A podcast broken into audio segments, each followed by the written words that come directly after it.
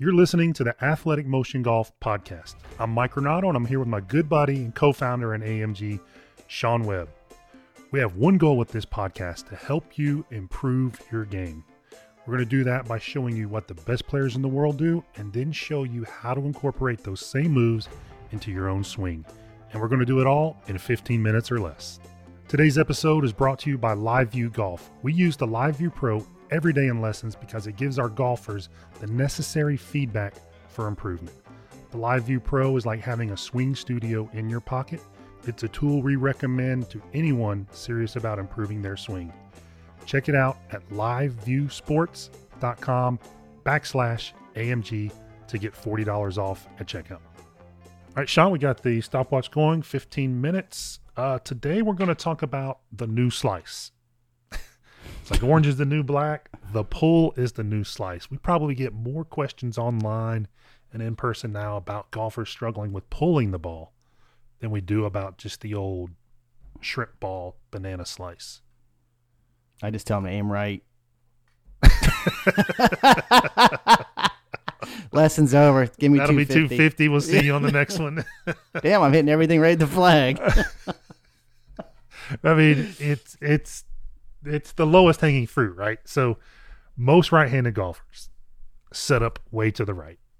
So there is a lot of merit in in the alignment, but as I would say the last 10 years, as the these golf terms have kind of populated into the the normal lexicon of golfers now, and especially online, has become more and more popular with looking for golf instruction. The terms swinging left, getting more open, all of these things are pulling everything around the body more. Good lord, it's an epidemic. Yeah. So if you're trying to get more left, I mean, uh, swing more left, if you're trying to get more open, Open, open, open. They don't even need it in their swing. They need less of it normally. yes, and especially if it's physically difficult to do. I mean, most of them. I mean, you tell tell the average golfer to swing left and open, open, open. He's going to slice and pull every single ball. The, club's going to be coming so far out and over that you're you've now you've shifted and we talk about swing plane a lot. You see it on tv golf channel whatever. But it's always done in the backswing. Uh, there's a swing plane on the downswing too right? The ideal of that swing plane is that it's 3d and it's like a you know ben hogan sheet of glass kind of analogy. Golfers are over the swing plane coming down and then destroy that plane of glass coming through because they're Mhm. swinging so far across themselves to get more open to swing left and we see that so overdone Yeah, it's this whole trend of fire in the body and, like Mike said, getting open. The, the funny part is, you know, I've I've been using 3D for a long time. Mike has too. It's like I I, I still put it on once every couple weeks. I'll get in the gear suit. I'll hit balls and just play around with different things. That's how I bec- That's one of the reasons I feel like I became a decent teacher because I would I would, would practice on myself. I say, what is it? What's a downswing do when I make this backswing? Yes. What's the what's the downswing do when I try to fire my hips? What's what's it do when I do this? What's it do? And I would look and be like, okay, if I see that problem, I know how to fix it now. So, you know, g- getting in the suit and thinking about this whole getting open thing, a lot of you know what I found was getting open is a product of making a good backswing, moving the pressure correctly, like an on like a good planed downswing with my arms in a good place coming out of the top, not kind of shooting out to the target line. I don't even have to think about getting open then. My body just kind of naturally reacts and opens up the way it's supposed to. There's so much more to it than just saying, I'm just going to fire my hips to get open. Because a lot of times that shoots the hands out toward the target line too much, and then you end up stalling the rotation. So, and stopping the rotation. So, um, you know, those of you who are struggling with pulls, you probably don't need to be thinking open, open, open. You'll get open if you do all the other stuff correctly, wouldn't you say? uh yeah 100% or you have the every opportunity to get open in a beneficial way Yeah, just to fire the body. I just don't. I don't know. It's no just- because because the club matters exactly, and the arms have to be in a good spot coming out of the top where they almost. Mike always says they get below the turn, and I like that. I use that in lessons all the time. You know, get the arms down a little below the turn. Then you, then your body's like encouraged to open up and get the club out in front of you again. It's like your brain is really good at getting the club face on the ball and trying to hit it somewhere near the target. That's its old that's its chief job, right?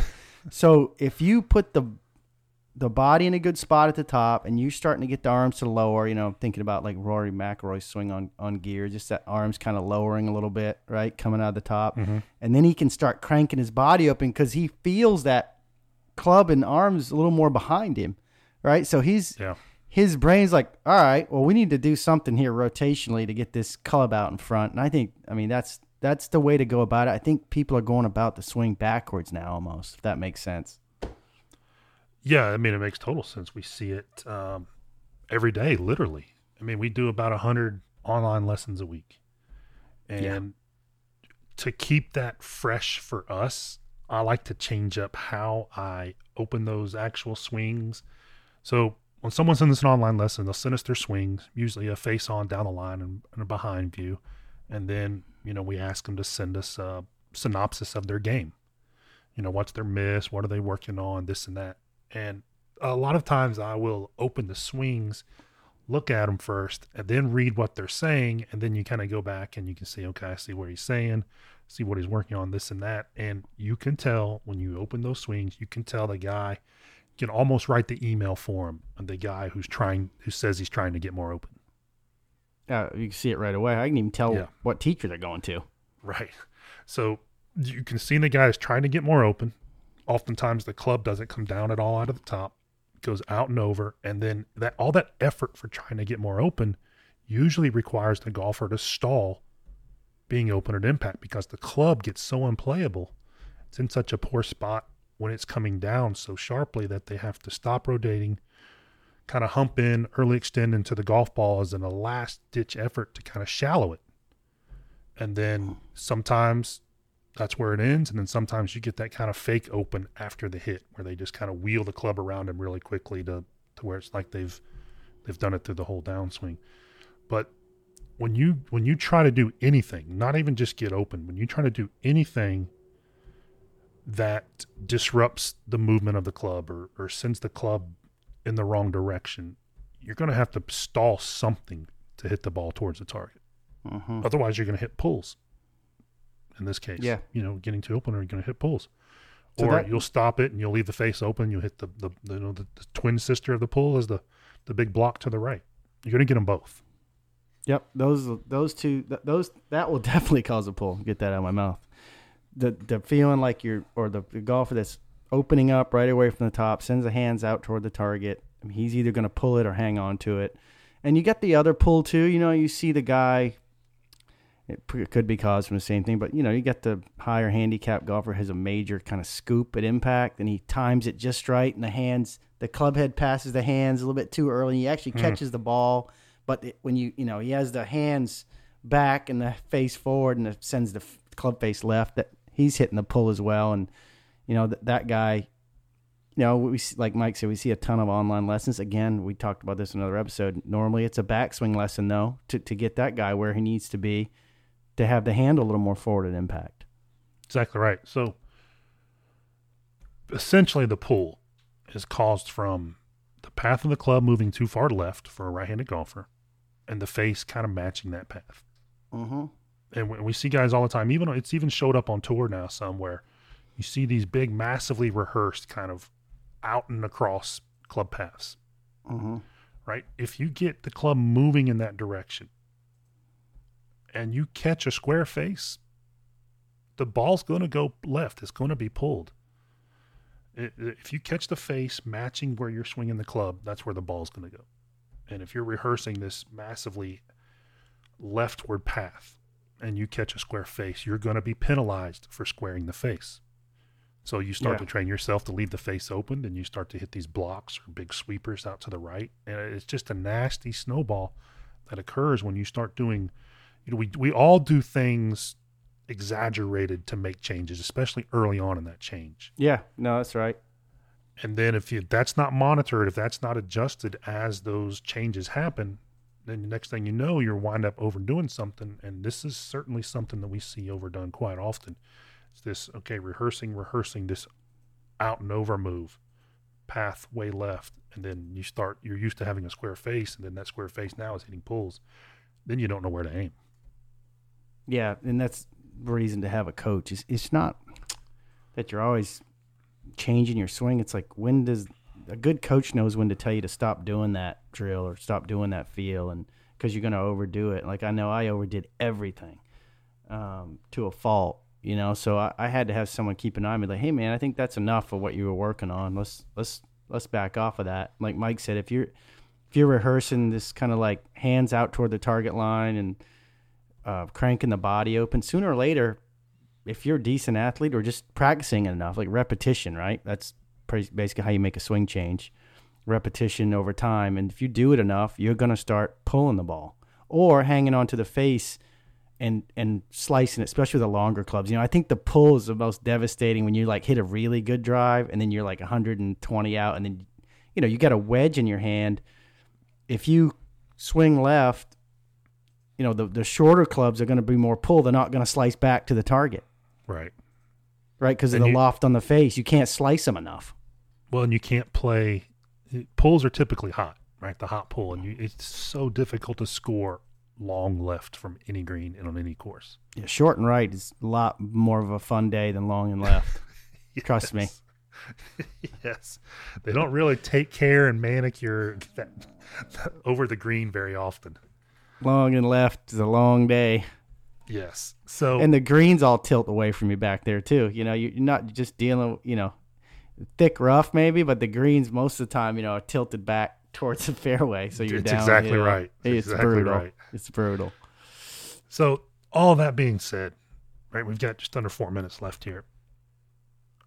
We need to make sure that when we're making changes, and you know, like you said, we all do it. We sometimes you just got to exaggerate. Feel like you move a mile to change it an inch. You've just got to so have awkward. something, and, yeah. and that'll feel a mile when you first start doing it. But if you keep if you keep trying to feed that same feel two months from now, it's going to get way overdone because you got to allow yourself to recalibrate your feels. And we say it all the time. If you can anchor your feels in reality, you will be better for it. That's where measurement comes in. That's where having another set of eyes comes in. If you just chase this same feel, this extreme feel from over week after week, over. month after month, you will wind up with some very extreme movements, and then you're going to be in trouble. So uh, have a system in place. That's why we like the live view camera. That's why they sponsor the podcast, and we're proud to have them as a sponsor. Is that feel right? Again, feel isn't always reality when you're making a change. That feel will look like X on the live view. And then two weeks later, that feel now starts to look like Y or maybe D or E on them. So I got to adjust my feel now to get it to show up correctly. And then maybe two weeks later than that, okay, now my feel and my reel are finally starting to coordinate and match. That's when you're going to play your best golf when feel is matching the reel, not necessarily when when the feel is so foreign and so extreme to kind of that temporary, you know, first stage of making a change.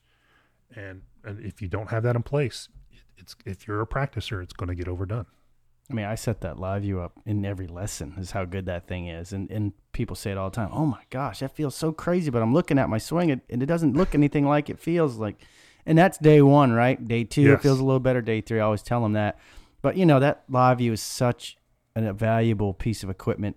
You know, for making a swing change. You know, I, when I was trying to do it all, I was putting pieces of tape on a mirror. You know, that's how. Yeah, same here. I mean, same here. that's how I made a swing change. If I had that thing, it would have cut it in my time in half or, or less in making a swing change. Because you can actually stand there and watch what you're doing in real time with your posture that you have without having to look back and, at the mirror. You can actually look down by the ball. And I mean, I, I use it in my own swing. I'm making a swing change right now. And Mike knows I'm always grinding on my swing, trying to figure something out. But, you know, that thing has helped me immensely because I can actually work on it in my golf posture, watch what I'm doing and um, it's it's coming along a lot faster that way. You know, and we all have. Just about every golfer now has a really awesome camera in their pocket, mm-hmm. right? But so few of them use them because it's a pain in the butt. You gotta ask a buddy to to film it, and then who knows what it's gonna look like when your buddy's holding it back there, shaking, looking around, and then you know, having that collection of swings over the last six months, none of them are filmed from the same angle, so it's almost useless. Having something that you can put on this little tripod, set up, and you get the same thing every single time you pull it out, and you don't have to keep going back and looking at it, going back, setting it up. Practice time's more efficient. It's so much more efficient, and it's something that you'll use because it's that way. And again, you're you're going to start to marry the feels with the reel, and that's when you start to eliminate these plaguing shots like the pull, because you don't need to feel so open anymore because you're actually doing things that you've been working for. But uh, if you keep chasing that feel, it's like chasing the dragon. It's not going to wind out. It's going to turn out good. catch it sooner or later. That's right. Uh, So I've heard. perfect, man. So, Dead Zero Zero, Sean. This one is done. Uh, anything we need to add to this hot pool topic? I don't. I don't think so. Again, get yourself a live view. We we mentioned it uh, before the show. Do yourself a favor and do that. And then if these are helping you, uh, share them with your buddies, your playing buddies, uh, anybody you know that you know these may help. We're trying to help as many golfers as we can, and you guys can help us do that. Awesome, guys. Thanks for listening. We'll see you on the next one.